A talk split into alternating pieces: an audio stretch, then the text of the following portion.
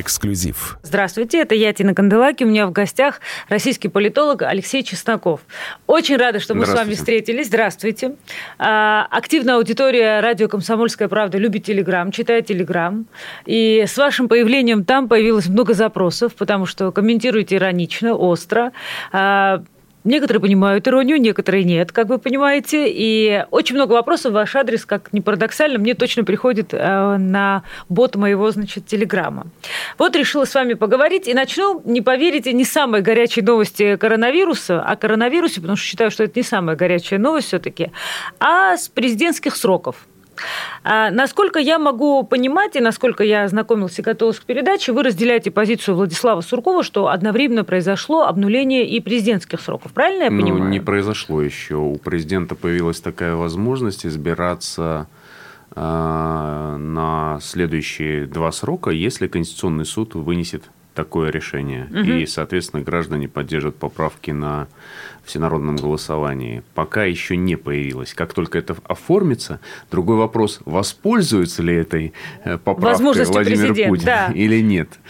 Вот вы очень хорошо указали, я прорекламирую ваш Телеграм в свою Спасибо. очередь, потом дам ссылку. Чесноков ищите в Телеграме, очень интересно. Вы пишете, альтернатива есть всегда. А, два срока подряд до 2036, Б, 2024-2030. Первый срок, потом, например, Дмитрий Анатольевич, 2030-2036, а потом второй срок до 2042. Не расслабляйтесь. Знаете, есть такое понятие э, э, бифуркация, то есть разделение, появление различных вариантов. А это точка скоро? Нет, я имел в виду, что мы в такой ситуации, когда каскад бифуркации идет, когда прогнозист, политолог анализирует угу. происходящее, э, часто появляется небольшое количество таких развилок, которые увеличивают количество сценариев в разы. Вот угу. сейчас мы, когда говорим, обычно политический класс предлагает один-два сценария, угу. и начинается возбуждение, такая турбулентность, как сейчас принято говорить. В то время забывается, что, между прочим, президент, как хитрый игрок, да, мы понимаем, что Путин опыт опытный, хитрый э, политик. Он э, довольно долго э, занимает свой пост и понимает, как ему действовать для того, чтобы расширить пространство для маневра. Любой mm-hmm. политик становится хорошим политиком тогда, когда он играет, расширяя себе пространство для маневра. Если вы сужаете пространство, вы оказываетесь заложником одного-двух сценариев. Если вы расширяете, вы можете сыграть несколькими картами. Так вот, э, я думаю, что президент, конечно, нам еще неоднократно преподнесет mm. различные интересные. Очень, очень интересно. То есть вы считаете, сценария. что вообще нет никакого сценария, о котором все говорят, и вот сейчас как раз стало понятно, что сценариев будет так много, что решения будут приниматься последовательно, и не надо думать, что какие-то решения уже приняты, и мы идем по заданному сценарию. Почему Путина начали списывать со счетов некоторые оппозиционеры? Потому что как раз-таки они подумали, что есть только один сценарий его ухода. Вот он перевернул ситуацию и показал, что у меня несколько сценариев, ребята, угу. не волнуйтесь. Вопрос тогда, смотрите, вот э, я сейчас говорю про право Владимира Путина, если сложится, угу. предложить свою кандидатуру в 2024 году. Есть понимание политического и геополитического момента, что должно произойти, чтобы он предложил свою кандидатуру? Ну, вообще ситуация усложняется. Вы уже упоминали пандемию коронавируса. Уже вокруг, вы видите, происходит э, ситуация, связанная такая сложная с ценами на нефть, происходят вооруженные столкновения, мы до сих пор оказываемся в такой новой для себя геополитической реальности. Вполне возможно, понимаете, конституции и законы пишутся для людей, а не наоборот. И если возникнет ситуация, при которой нужно будет принимать довольно сложные решения, как, например, ситуация с коронавирусом, ответственные политики, ответственные государственные деятели понимают, что в ситуации, когда у нас есть чрезвычайная э, ситуация, извините за тавтологию, не действуют традиционные старые модели, старые механизмы нормативные. Нужно действовать жестко и быстро. Вот как раз про людей тогда хочу спросить. Вот скажите, а, я думаю, что вы так же, как и я, начитались комментариев про чемоданные настроения, и я тоже в Телеграме ей писала, и вот людей спрашивала. Я говорю, скажите, а почему вы считаете, что вот в современном мире, где мы все говорим про турбулентность, про то, что каждую секунду меняются обстоятельства, и с этим меняются и решения, что на 4 года все предопределено. Вот этот плач Ярославны, даже среди близких людей приходят хорошие, умные, вроде талантливые, способные парни, вроде вроде в бизнесе, вроде даже в, ну, как бы в государственных структурах работают. Я им говорю, ребят, ну как вы так можете думать, что вот у нас впереди 4 года, а некоторые уже пакуют воображаемые чемоданы. Скажите, почему вот это настроение, может быть, оно только информационное, может, оно только в информационном поле? Слушайте, ну в жизни почему тоже есть лузеры, существует? не только в спорте, правда? Вот это эти люди в основном такие лузеры, которые не могут себя найти. Я сегодня, когда ехал к вам утром, а, я услышал на одной радиостанции, ведущая сказала, вот, Путин отнял у нас будущее. Я так подумал, у вас же и не было тогда никакого будущего, если этим решением Путин у вас его отнял. То есть то есть у вас какое будущее было, что оно вдруг неожиданно оказалось потеряно? То есть вы сами для себя, получается, это будущее не сформулировали. И мне кажется, главная проблема тех людей, которые э, эти чемоданные настроения пропагандируют и разделяют, это то, что у них нет, в общем-то, собственного видения, а что они хотят. Мне всегда интересно наблюдать за такими людьми, потому что вы абсолютно правы. То есть здесь, мне кажется, ну, это, наверное, скорее небольшая такая прослойка людей, которые э, ждут, любят, ненавидят Путина одновременно. То есть это какая-то страсть, что ли. Ну, он дает им возможность самореализоваться. Ненавидя Путина публично, они оказываются наверное. востребованы. Понимаете? Да, наверное, как бы, потому что когда ты не можешь собственными действиями привлечь ну, внимание, конечно, ты, конечно, да. отталкиваешься, отталкиваешься от чужих. И вот э, в этом свете тоже не могу не спросить, а вот вы не считаете, что самой возможностью а, участвовать в президентских выборах, в том числе еще а, Владимир Путин, ну, так скажем, приостановил, мягко говоря, а, войну элит? Потому что, ну, мы, очевидно, все являемся свидетелями того, что в информационном информационном поле эти отголоски слышны о том, как элиты начали активно бороться за своих так называемых кандидатов а, на 2024. Тина, есть вопросы, на которые бессмысленно отвечать. Вы уже сформулировали на него ответ. Ну да, я согласен. Он остановил в том числе и войну элит. Остановил? А, понимаете, политика такая сфера деятельности, в которой эта война или противостояние она постоянно происходит. Ну, конечно, острую фазу, которую все ждали, он либо отодвинул, либо, по крайней мере, попритушил угу. на некоторое время. Угу. А вот э, вы уже ответили отчасти этот вопрос, я заканчиваю этот блок вопросов о том, что зависит от геополитической ситуации, коронавирус, пандемия, все, что хочешь, может быть, решение Путина выдвигаться ну, у людей очень много страхов. Э, мы даже делали доклад, все-таки я представляю Центр политической конъюнктуры, и мы делали специальный доклад, мы проводили фокус-группы вместе с нашими коллегами из ВЦИОМа, и очень много э, страхов у людей по поводу того, о чем вы говорили, то есть начнется война внутри власти, внутри элиты, геополитические политические конфликты и геополитические кризисы вызовут в России опять же, турбулентность, говорили о том, что цены на нефть, которые падают, и прочие такие черные лебеди, как сейчас принято говорить, они повлияют на ситуацию внутри страны, и поэтому люди, конечно, со страхами такими постоянно сталкиваются. Они хотят увидеть стабильность. Вот Путин, мне кажется, своим этим решением показывает, ребята, вот стабильность, она будет обеспечиваться вот так. Но По для... крайней мере, наличием у меня сценария, при котором я остаюсь, это тоже э, гарантия некой стабильности. Абсолютно с вами согласна, потому что вот вы сейчас говорите, я знаете, про что подумала, мы еще вернемся к теме Советского Союза. Вот в Советском Союзе мы были изолированы, но те, кто большинство не понимало, а большинство не имело доступ к литературе, голосу свободы и так далее, а большинство все-таки вот оно даже находясь в тяжелой ситуации, оно находилось в неком как бы понятном информационном поле. Mm. А сейчас, когда ты все равно часть мира, то есть вот я, например, мне 44 года, я никогда такого не помню, чтобы вот так консолидированно я была была частью мировых изменений, которые конкретно влияют на мою жизнь. Приостановились полеты, а, запрещается въезд в страны, а, то есть прекращается взаимодействие какое-то, пусть даже временно, но я никогда такого не видела. И, конечно, мы теперь прекрасно понимаем, что события в любой отдельно взятой стране – это не обязательно война, как это было раньше. Это любая как бы проблема, ну, да она влияет ну, мир на каждого хрупкий, из нас. И мы просто эту хрупкость э, перестали видеть, а сейчас мы с ней столкнулись, и особенно те, кто э, относился к такому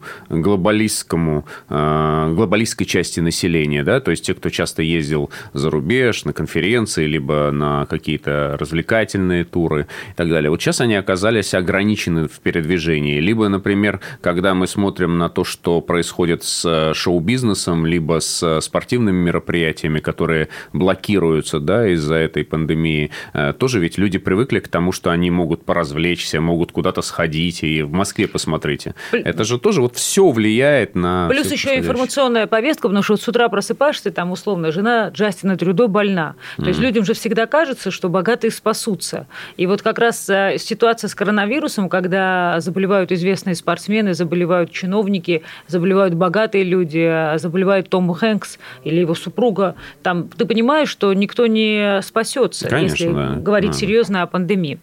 Сейчас реклама на радио «Комсомольская правда», после которой мы сразу же вернемся. Всем привет, меня зовут Мария Баченина, и я автор подкаста «Здоровый разговор». Подписывайтесь на мои подкасты на всех популярных платформах, ставьте лайки и присылайте свои темы, интересные вам, на почту подкаст собачка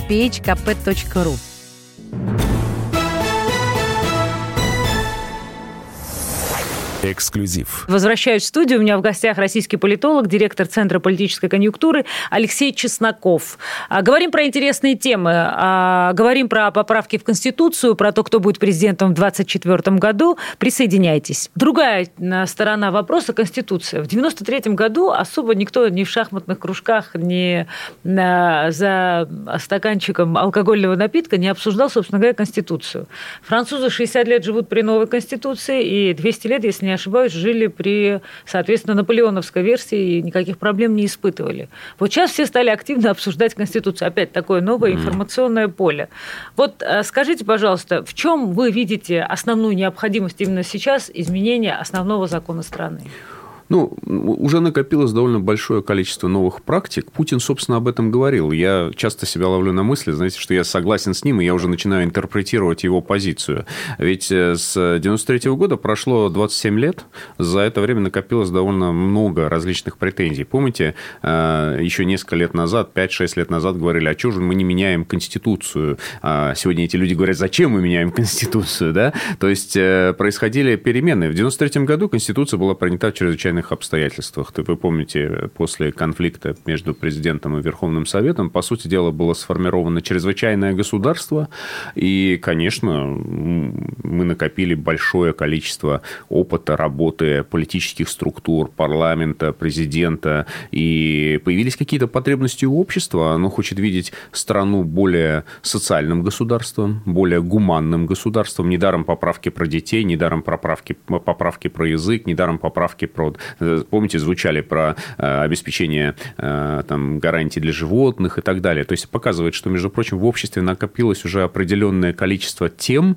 которые раньше, в 93 году, были вообще не, не воспринимаемы. Но мы даже представить не могли в 93 году, что будут чиновники, у которых будет параллельно... А, Недвижимость за рубежом. Абсолютно да, верно. И, конечно, за рубежом. Да, вот эту поправку Конституции я просто приветствую всеми руками и ногами, потому что, я не знаю, вот честно, Алексей, а в мире вообще такие прецеденты существуют, чтобы, например, чиновники, работающие на власть, имели параллельно а, другое гражданство, недвижимость и счета за рубежом? Ну, где-то, наверное, существует. Я глубоко не э, погружался в эту тему, но мне кажется, она вполне справедлива, потому что в обществе консенсус, по сути дела, э, люди считают, что чиновники должны работать на наше государство, зачем, соответственно, двойную лояльность позволять для них сохранять, чтобы они были лояльны еще и другому какому-то государству. Знаете, я хотел вернуться к Конституции. Я вот недавно тоже написал в Телеграм-канале по поводу э, фразы одного из отцов-основателей и одного из авторов Конституции США, Александра Гамильтона, который говорил, что лучший глава исполнительной власти будет пожизненно на своем посту, чем он будет избран на 7 лет. У граждан тогда будет больше гарантий и больше защиты их прав. Мы еще, на самом деле, плохо знаем, собственно, как писались конституции других стран. Например, ту же самую американскую конституцию, ее писали не юристы. Да, тот же Мэдисон, Гамильтон, они были, кто-то из них был адвокатом, но э, он по образованию не был юристом. И там совершенно другая правовая система. Поэтому, когда мы говорим, что американская конституция существует там почти без изменений, с небольшим небольшими поправками, но все-таки без изменения такой основного тела э, документа, но это не совсем так. И там постоянно происходит, ну, во-первых, решение судов э, имеют очень важное значение. Во-вторых, э, собственно, конституции писались, опять же, не специалистами в узких правовых дисциплинах, а людьми, которые плантаторами, кстати, да. Ну так. Понимаете, вот я вот а, слушаю вас и понимаю, что когда слушаешь там а, доводы разума, ты понимаешь, да, что все правильно, все так должно развиваться. Дальше ты начинаешь а, читать комментарии, реакцию, и она э, почему-то вот всегда очень ожидаемая. Вот в, этой, в этом контексте я хочу спросить, то есть а, вариант а, по поводу, соответственно, а, голосования, да, идти, нет, не идти, и не идти ни в коем случае. Я третий вариант с вами хочу обсудить, вот этот не идти э, ни в коем случае. Мне кажется, что у нас все равно присутствует определенное количество людей, которые вот так негативно относятся к любым изменениям, и изначально эти изменения сразу же интерпретируют как негативные изменения для страны. Mm. Это информационный шум просто, или на самом деле на вот эти настроения пока не удалось победить? Ну, их никогда не удастся победить. Внутри страны всегда будет...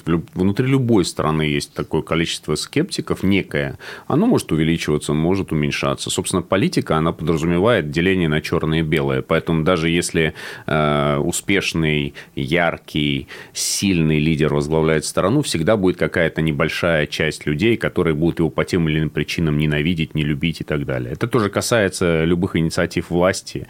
И я к этому спокойно отношусь. Мне кажется, кажется, что в данном случае надо подождать, когда начнется кампания, когда польется вот опять тот поток комментариев и реакции, о котором мы с вами говорили. А, мне кажется, что сейчас основная масса все-таки граждан настроена на то, чтобы поучаствовать в этом мероприятии. Почему? Потому что довольно редко получается прийти и принять участие в определении основного закона страны. Но нам, Напомню, нашему... 27 лет назад, да, мы голосовали. На нашему поколению вообще повезло, потому что мы в уникальной ситуации, то есть мы как раз точно определяем будущее. И тоже, знаете, интересно, я вот людям говорю, как вы не понимаете, что в современном мире все становится все прозрачнее и прозрачнее. Да, это правда. То есть э, коробки из-под ксерокса вот сегодня уже представить очень сложно, даже если захотеть. Mm. И ты всегда понимаешь, что даже в самой засекреченной комнате, ну, это мы по спорту точно понимаем, mm. есть всегда человек, который что-то снял, что-то удалил, что-то зафиксировал. В общем, кэш помнит, кэш помнит все. Mm-hmm. И э, вот меня все равно поражает, что люди продолжают, понимая, с одной стороны, что мир становится все более прозрачным, верить в то, что что-то можно подтасовать, на что-то можно глобально повлиять, и, условно, устроив какую-то карусель, э, повлиять на ход выборов. Вот вы как политолог понимаете, что вообще мир изменился? То есть... Ну, конечно. Он вообще изменился несколько лет назад, и когда новые технологии пришли, вот мы даже сейчас обсуждаем, насколько наша профессия не, а, вернее, перестанет быть востребованной через там, 10 лет, да, потому что искусственный интеллект и все способы подсчета больших данных, они делают бессмысленным некоторые, э, некоторую работу ума. Ну, в этой сфере. Как в шахматах, понимаете? Количество э, вариантов, количество сценариев может просчитать уже, собственно, искусственный интеллект. Вопрос. Вот скажите, тем никогда с вами про это не говорила, и очень интересно. Вот история с Зеленским. Вы говорите, mm. политологи будут не нужны. Я подумала, ну, шоураннеры будут нужны, потому что mm. вот э, со стороны, ну, людям моей профессии, кажется, что талантливые шоураннеры создали сценарий, потому mm. что это не совсем совсем впрямую политологи. Если это придумал политолог, это круто, но, очевидно, работа вот людей, написавших этот сценарий. И вдруг этот сценарий, как огромный предвыборный формат, сыграл по-настоящему, что тоже представить еще там 20 лет назад, при всем при том, что мне говорят, вот Арнольд Шварценеггер, Рональд Рейган, это правда немного другое. Тут очень короткий срок на кампанию и очень как бы точный формат, который был выбран. Вот вы считаете, что в России такое невозможно? Ну, никогда не говори никогда, но э, вообще вот этот интерес к э, такой актуальной политической драматургии, каким-то экстремальным новым формам политической активности, он во всем мире. Тот же Трамп не только Зеленский. Вспомните Трампа, ведь никто не предсказывал, что такое возможно. Если бы кто-то пять лет назад сказал о том, что президентом США будет Трамп, ну, большинство бы посмеялись, да? Он говорил. Ну, он говорил всегда. Ну, ну, нет, там же были какие-то Но случаи. Это да. Опры, когда Опра Помните, его когда его Опра, потом, по-моему, то ли Барак Обама, да, кто-то говорил о нем, когда в зале сидели, что вот Трамп там будет президент, и все смеялись, он это... один сидел с серьезным выражением Да, лица. да, да, над ним еще тогда все сидели. Да. Это был ужин как раз да, да, да. знаменитый, и над ним все журналисты журналисты как раз тогда тоже посмеялись. По Зеленскому немножко другая ситуация. Мне кажется, что здесь не только торжество политтехнологии или политической драматургии грамотно сформированная, здесь еще и запрос общества, потому что украинское общество сильно устало от Порошенко и от проводимой им политики. То есть, в этом смысле Зеленский победил не только потому, что он был ярким и интересным учителем голоборотика, но и потому, что люди уже любым способом хотели уйти от того, кто им надоел, который ассоциировался с войной, с коррупцией, с э, взятками, с э, кумовством и так далее. Уставшее общество, получается, легче обмануть. или ввести в заблуждение? В какой-то мере, да, да, конечно. Вопрос. Россия 24 года. Вот а, если ее можно описать в трех словах, какой вы ее видите? Ну, вы так от меня много не дождетесь. Я, конечно, не скажу. Я, я думаю, что Россия будет э, поднимающейся страной, у нас другого выхода нет на самом деле, поднимающейся в каком плане? Перед нами огромное количество вызовов, переход к новым технологиям, к технологиям, начиная от энергетики и заканчивая э, образованием, технологиями принятия решений и обслуживанием государством своих граждан. Так вот, э, если говорить о поднимающейся стране, мы должны постепенно начинать переводить на рельсы вот этих цифровых новых технологий традиционные механизмы управления, э, механизмы бизнеса, там, и так далее, информационные и так далее. Прервемся на несколько минут на радио «Комсомольская правда» реклама. Самые осведомленные эксперты, самые глубокие инсайды, самые точные прогнозы. Точные прогнозы. Знаем все лучше всех.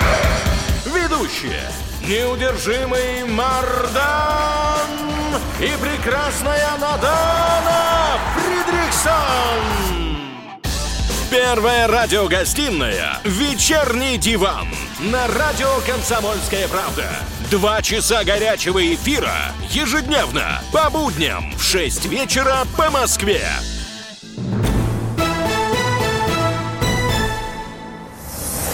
Эксклюзив. Сегодня у меня в гостях а, Алексей Чесноков, российский политолог, директор Центра политической конъюнктуры. Я, Дина Канделаки, возвращаемся к разговору. Скажите, вот я вспоминаю, как некоторые отдельные личности при этом говорили о изоляции России. Тоже не могу это не вспомнить. И лично Путина в 2014-2015 году. Вчера стало известно, что Великобритания присоединилась к остальным членам Совбеза ООН, и все готовы встречаться в абсолютно новом формате, mm. все понятно. У меня вопрос один. А вот реально с кем-то сейчас о чем-то новом договориться? Возможно ли, в принципе, универсальный правила, которые все будут уважать, и это будет не просто встреча, а это реально будут некие договоренности, которые нас объединят.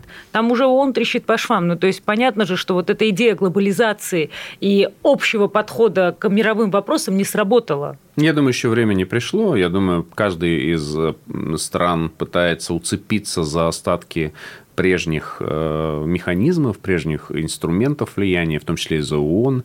Да, появляются новые инициативы. Вот эта инициатива встречи пяти государств, э, которые были э, в числе Э, создатели ООН, члены ядерного клуба, так называемые, о которой говорил Владимир Путин. Это очень интересная инициатива. Она просто по-другому формирует эту международную повестку, ну, по крайней мере, в э, второй половине этого года. Но, по большому счету, ответы на вопрос, как нам жить в глобализирующемся по-новому мире, в котором, знаете, ведь сейчас же часто не страны имеют значение, а города, Сегодня говорят больше о Париже, а не о Франции. Но Ухань перевернула весь мир. Ну, не, даже не в Ухане дело, а условно, э, вот э, была такая даже работа известного э, американского, если не ошибаюсь, социолога, который говорил, что, например, там Санкт-Петербург, Шанхай, Дубай и Бомбей, ныне Мумбай, да, угу. это вот такие классические города, которые, агломерации, которые создают вокруг себя огромные культурные такие очаги. Ну, Москва, посмотрите, сегодня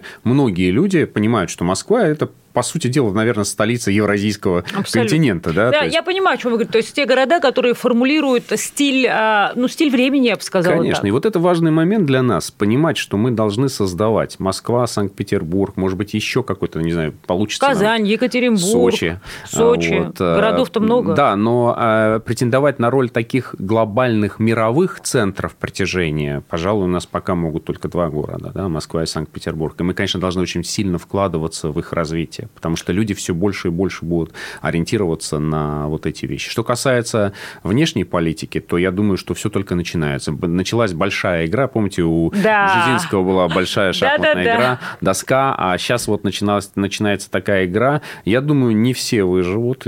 Современные государства будут очень э, сильно подвергаться э, таким штормом, таким довольно жестким атакам со стороны разных э, структур. Вот вы упомянули компанию МИТУ. Я думаю, что многие общественные инициативы, не только связанные с гендерными, но, может быть, связанные с социальными, связанные с какими-то культурными группами, они будут давить на государство, заставляя его ориентироваться на их интересы. То есть это новая форма политического противостояния. Вроде и не партия, с одной стороны, а с другой стороны оказывает влияние гораздо большее, нежели просто традиционная партия. Да? То есть они кто? Демократы, республиканцы, там есть и те, и те. С этим, ну, движение чаепития вспомните, да. или там ассоциацию по, а, значит, распространению а, Флешмобы я бы это назвала. Флешмоб, да, это новые да, политические да, флешмобы. Это так, да. Очень быстро, нет никаких правил. Если они не только политические, они во многих сферах. Они, они будут касаться всех сфер. Люди пытаются реализоваться. Вот раньше политика была главным лифтом для продвижения вверх, а сейчас таких лифтов появилось много. Тот а, же шоу-бизнес. А с другой стороны, то, о чем вы говорите, это меньше ответственности, потому что когда ты член партии, тебя могут туда принять, тебя могут оттуда выставить, тебе там надо с кем-то договариваться. А здесь децентрализованная форма а, коллективного да, воздействия да, на да, ситуацию. Прелестно. Збигнев Бжезинский, если я не ошибаюсь, был одним из идеологов фронта а, противостояния России от Черного моря, соответственно, до Балтики. Ну, он был известным идеологом, а, теоретиком тоталитаризма, очень большим таким специалистом по идеологическим проблемам. Мне, кстати, ближе Киссинджер, у которого недавно вышла прекрасная книга «Годы в Белом доме». Вот первый том, сейчас второй том готовится к изданию. И это 79 -го года книга, в которой описывается, как принимались решения во времена Никсона, когда необходимо было э, создать новые отношения с Китаем. И он там выступает как такой политический философ, как, с одной стороны, прагматик. Вот я всем это рекомендую, потому что, мне кажется, мы воспринимаем политику в основном, знаете, через призму э, черное-белое, а американцы, они воспринимают политику через призму не добра и зла, а через призму э, интересов, сегодня одно, завтра другое. Давайте мы поторгуемся здесь для того, чтобы расторговаться Бизнес там. Бизнес гораздо активнее участвует, конечно, конечно. в политике. И... и это все очень важно, потому что мы вот это забываем. Во-вторых, мы всегда смотрим на политику как на некую рациональный вид деятельности, а все-таки, согласитесь, даже внутри государства существуют разные группы, даже внутри государственных структур интересы между министерствами противоречат. Часто. Просто мне кажется, что после революции вот это вот классовое противостояние, которое так много десятилетий в нашей стране культивировалось, оно, конечно, конечно же, в людях по-прежнему осталось. И вот даже если сегодня ты пойдешь даже на улице, я много эти опыты проводила, там сама разговаривала. Начнешь разговаривать с людьми о том, вот, ну а как вы к богатым относитесь? То есть у нас не принято любить богатых. И слава богу, я надеюсь, что вот эта стабильность, которая, надеюсь, продолжится до 2024 года и позже, все-таки сформирует отношения, потому что, надеюсь, появится средний класс. Ну, богатых нужно же любить не за богатство. Понимаете, у нас такая история. А, и в Америке, кстати, богатых любят не за богатство, как мне кажется, а за культуру. Имеется в виду за культуру за за то, что, во что они инвестируют еще плюс ко всему, что они создают. За отношение к жизни. За созидание. Ну, ну, то, конечно, что они создают, конечно. как бы, это не просто деньги себе. Вот как Нотр-Дам горел, и мы все смотрели, о, Нотр-Дам горит. А потом мы услышали, что все самые богатые семьи Франции объединились и вложили в реконструкцию.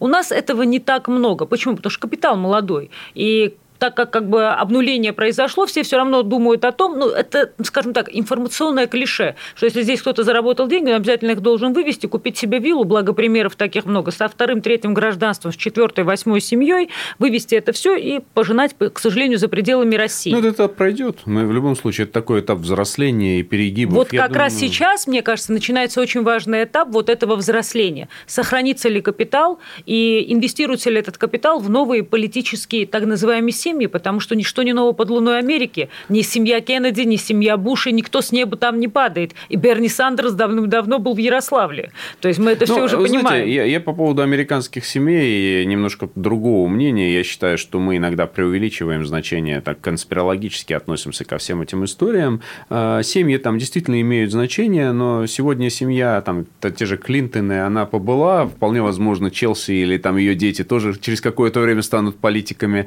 Но а, по-моему, это уже тенденция уходит. Вот такая политическая аристократия, которая была еще в 60-е, 70-е годы 20 века, она уже постепенно сходит на нет. Там как раз-таки более такие начинаются процессы более серьезного увлечения масс. Но вы же понимаете, что вот как раз в рамках а, более серьезных процессов, а, страшно, никогда же не думал, что Алексею Чеснокову это скажу, но вы понимаете, да, что, например, семьей, которая может оказать влияние, становится условно семья Ким Кардашьян.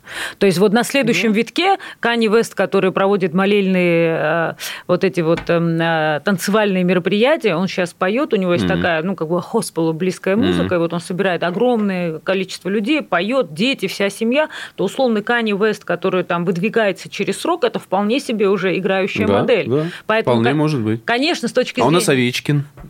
Что в этом плохого? Нет, так вариантов много, мы сейчас про них поговорим. У меня, так как времени у меня, вы мне оставили еще 10 минут, так. важно по Бзижинскому, что хотела спросить. Вот что нужно сделать России, чтобы вот этот фронт вражды, надо ли вообще его а, преодолеть? Я имею в виду связанный с той же как бы Грузией, связанный как бы, да, там с существующим уже десяток лет напряжением с той же Прибалтикой. Вот как Украиной. это преодолеть? Украиной? У меня другое отношение. Я считаю, что мы порой ведем себя не очень рационально. Мы апеллируем к каким-то моральным э, стандартам, к правильному поведению, к правде. А надо играть, надо играть по этим правилам. Мы в этих правилах, кстати, не самые слабые которые нам были навязаны. А да? почему, вот честно, вот смотрите, если говорить опять с вашим языком политехнолога, вы же понимаете, что Не участие... политолог, чем политехнолог. Ну, политолога, вы такой политолог, который абсолютно четко понимает, какие политехнологии работают Ну, это правда, мире. но все-таки политехнолог человек, который реализует, а я же все-таки больше наблюдаю за процессом. Это надо заинтересовать, чтобы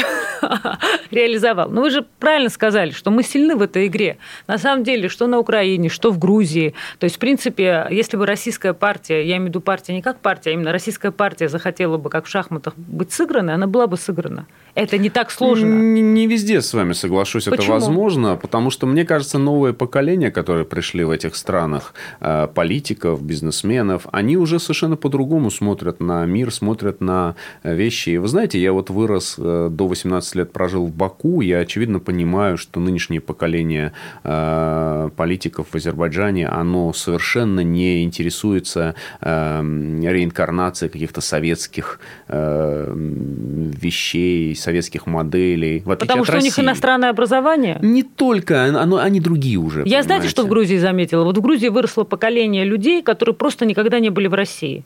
Вот э, самое страшное именно это. Они просто ее никогда не видели. Это они... страшно. Ну, к этому надо... Понимаете, э, Тина, мне кажется, вот здесь мы когда говорим, вот это неправильно, это страшно. К этому надо относиться, знаете, как к факту. Ну, вот знаете, когда человек чем-то нехорошим заболевает, там, не знаю, там, какой-то такой критической болезнью, он должен в каком-то, на каком-то этапе ее принять. Вопрос. И тогда он, ему легче будет выздороветь. Вопрос. Вот тогда я хочу а, задать конкретный, очень практический вопрос. Вот почему, например, у нас мы говорим, там, кино снимается, там, книги пишутся, наша культура все равно, она очень внутренняя, для внутреннего потребления. Мы ну, так русский не... такой народ. Вы знаете, вот сейчас, а, например, наблюдая за тем, какой народ испанцы или итальянцы, особенно в эпоху Netflix, я очень хорошо вижу, что именно вот эта аутентичность составляет общую картину информационного мира. Развлекательного так это точно, который вот формирует эту масс-культуру. Тина, ну согласитесь, вот эта новая э, группа, которая поедет сейчас, Little наверное, Big. на Евровидение, она же вот сейчас с этой песней попыталась сыграть по лекалам того же западного шоу-бизнеса, и мне кажется, они довольно удачно это сделали. И смотрятся очень, и смотрятся смешно, очень с иронией, с и юмором. смешно, да, с иронией. Да. А сейчас реклама на радио «Комсомольская правда», после которой мы сразу же вернемся.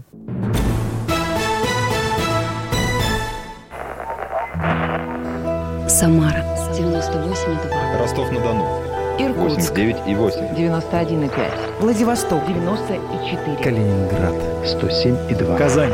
98,0. Нижний Новгород. 92,8. Санкт-Петербург. 92,2. Волгоград. 96,5. Москва. 97,2. Радио «Комсомольская правда». Слушает вся страна.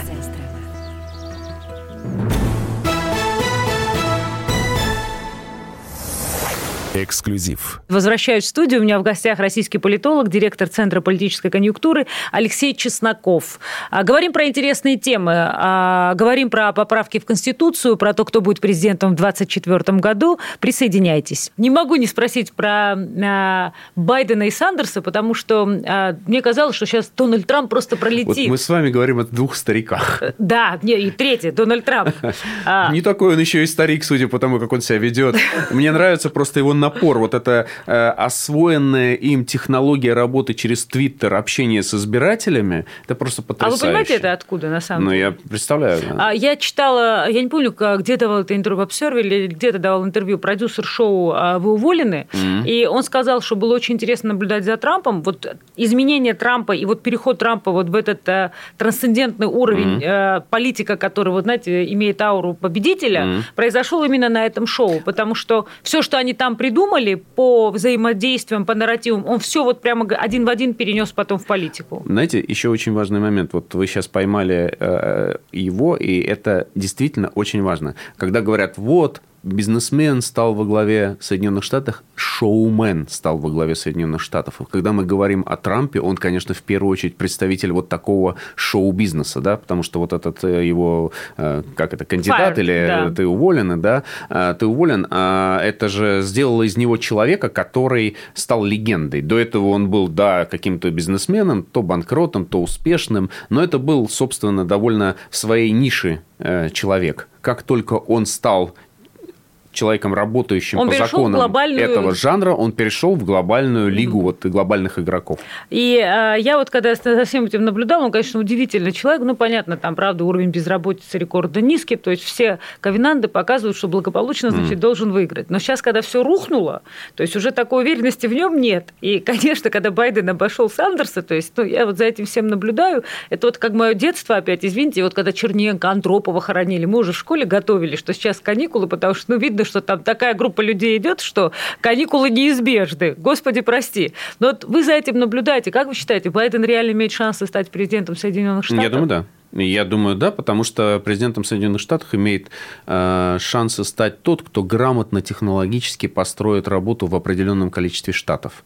Как это сделал Трамп? Он же, помните, даже отбросил Калифорнию. Он понимал, что он в Калифорнии не выиграет, и он не стал с ней работать. Я купила обложку, Тайм тогда выпустила mm-hmm. обложку, помните, с Хиллари Клинтон в ночь. Не, да, да, да. Которые, они купили, да. я купила, у меня есть да. эта обложка, они выпустили обложку в ночь, мадам президент, президент. Да, конечно, да. она у меня в кабинете висит. А потом mm. на второе утро никто не думал, что Трамп победит, и абсолютно, ну, конечно. Вот это и есть технология в политике, когда вы... Это такая есть э, теория, теория селектората. Бруно Демискита в свое время предложил, еще один известный специалист из ЦРУ в э, начале 80-х. И вот когда мы говорим о том, как осваивать новые электоральные площадки, он всегда говорил, вы работаете с теми вашими избирателями, которые точно придут, которые с вами. Вот Трамп грамотно поработал со своими избирателями в тех штатах, в которых было нужно. А в штатах, в которых он не имел шансов, он не работал. И это помогло грамотно распределить силы.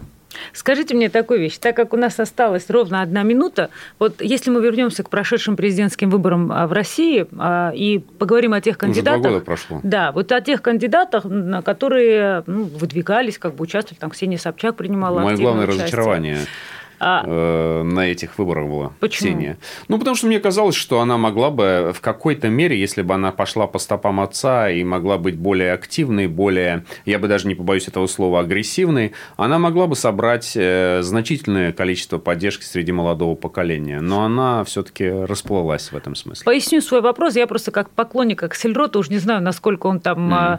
знаете, мифологизирован. Возможно, он уже просто благодаря карточному домику, правда, такой mm. мифологический персонаж, но тем не менее, вот эта американская культура политологии и политехнологии, когда тебе говорят, что вот есть парень, который, как в сериалах это показывают, может зайти в эту комнату и из тебя сделать президента. Вот я не то, что сейчас вас агитирую за то, чтобы быть таким парнем, но хочу вас спросить, вот из тех людей, кто участвовал два года назад в президентских выборах, если бы вы лично, я знаю, что вы и тренинги ведете, и вы как бы умеете работать с людьми, которые хотят э, заниматься политикой, вот на кого бы вы поставили, если бы вам сказали, выбирай любого кандидата, и кто бы из этих людей, если бы вы им занимались, мог набрать вот, ну, более или менее впервые в нашей истории и жизни на нашем веку приличный хотя бы какой-то процент относительно победы Путина. Владимира Путина, конечно. Кроме него, я поэтому Зачем спрашиваю. работать с лузерами? Нет, ну просто, ну кроме него, вот, ну хочется, чтобы кто-то уже набрал хотя бы 25-30%. Нормальный технолог так работать не будет. Нормальный технолог будет работать с победителями, нормальный технолог будет работать с теми, кто имеет шансы. А в случае с, э, ну, слушайте, я считаю унизительно работать с такими людьми, как Грудинин, или с такими людьми, там, как, ну, не знаю, там, кто там еще выдвигался. Я хорошо отношусь к тому же Борису Титову, но, конечно, это была позорная кампания, к которой по-другому относиться относиться невозможно. Просто эти люди даже не хотели выиграть. А когда человек не хочет выиграть, с ним не надо иметь дело. Почему так в России Работайте происходит? с победителями, работайте с тем, у кого есть инстинкт. Вот у Путина есть инстинкт победителя. К нему можно по-разному относиться, но вы не можете не признать, что, во-первых, он имеет очень жесткую нацеленность на победу. У него есть инстинкт, желание победить. Оно может быть не выражено так, как у других. Он же не бегает и не кричит «я хочу», но он демонстрирует это всем своим поведением. Он излучает уверенность. Это нравится избирателям. Ну, а тогда не могу не спросить у вас, ну, часто оппозиция говорит, ну, у нас нет возможности, нет тех выборов, где мы могли бы прийти и показать себя в полной красе. И они просто не хотят. То есть вы реально считаете, и даже если возьмем, например, классическую оппозицию, там, от, не знаю, Навального до Яшина, то есть ну, вы кого? реально вы считаете... посмотрите на их лица. Понимаете, еще раз, человек, который хочет победить, он излучает победу, ощущение того, что с ним тебе будет интересно и радостно. Но человек сидит с ужасным выражением лица, ни разу не улыбнувшись в процессе своей программы и не продемонстрировав избирателю обаятельность своего образа. Как он может победить? Понимаете, оппозиционный политик должен создавать не только негатив, не только атаковать власть. Это понятно. То есть отсутствие позитивной повестки ну, у конечно, оппозиции, нет позитивной считаете... повестки, нет эмоции позитивной, которую дает оппозиционный политик. Все, он лузер, он проиграет. В России в ближайшее время, вот давайте заканчивая разговор про 24 год, вот есть все равно разные сценарии. Я всем своим товарищам говорю, помните, все равно все начнут говорить в какой-то момент, а может ли быть женщина? Мы же все равно повторяем этот американский путь. А может ли быть не русский человек президентом России? То есть разные вот возможные сценарии, варианты. Вот как вы считаете вообще, какие варианты возможны для России 2024 года? А если они невозможны для 2024 года, вот в 1936 году давайте что Давайте вы мне позовите 23 мы поговорим, потому что я, я не готов. еще не я раз. не готов все-таки сейчас э, прогнозировать 24 год. Но Россия, вы считаете, по-прежнему консервативная страна, где вот такие эксперименты, например, с женщиной или со случайными президентами, просто потому что устали от одного президента и взяли и дружно выбрали какого-то там шоумена, исключены от слова совсем. Сегодня устали, а завтра, наоборот, его захотят. Это же зависит от того, какая повестка у человека, у кандидата. Я думаю, что в 2024 году, вот если вы спросите меня э, еще и завтра, и послезавтра, и в следующем месяце, что в 2024 году президентом опять будет Владимир Путин. Но все в его руках. Он будет определять, что произойдет в 2024 году. Спасибо большое. Спасибо. Вы слушали радио «Комсомольская правда». Алексей Чесноков, российский политолог, Тина Канделаки. Услышимся вслед на следующей неделе.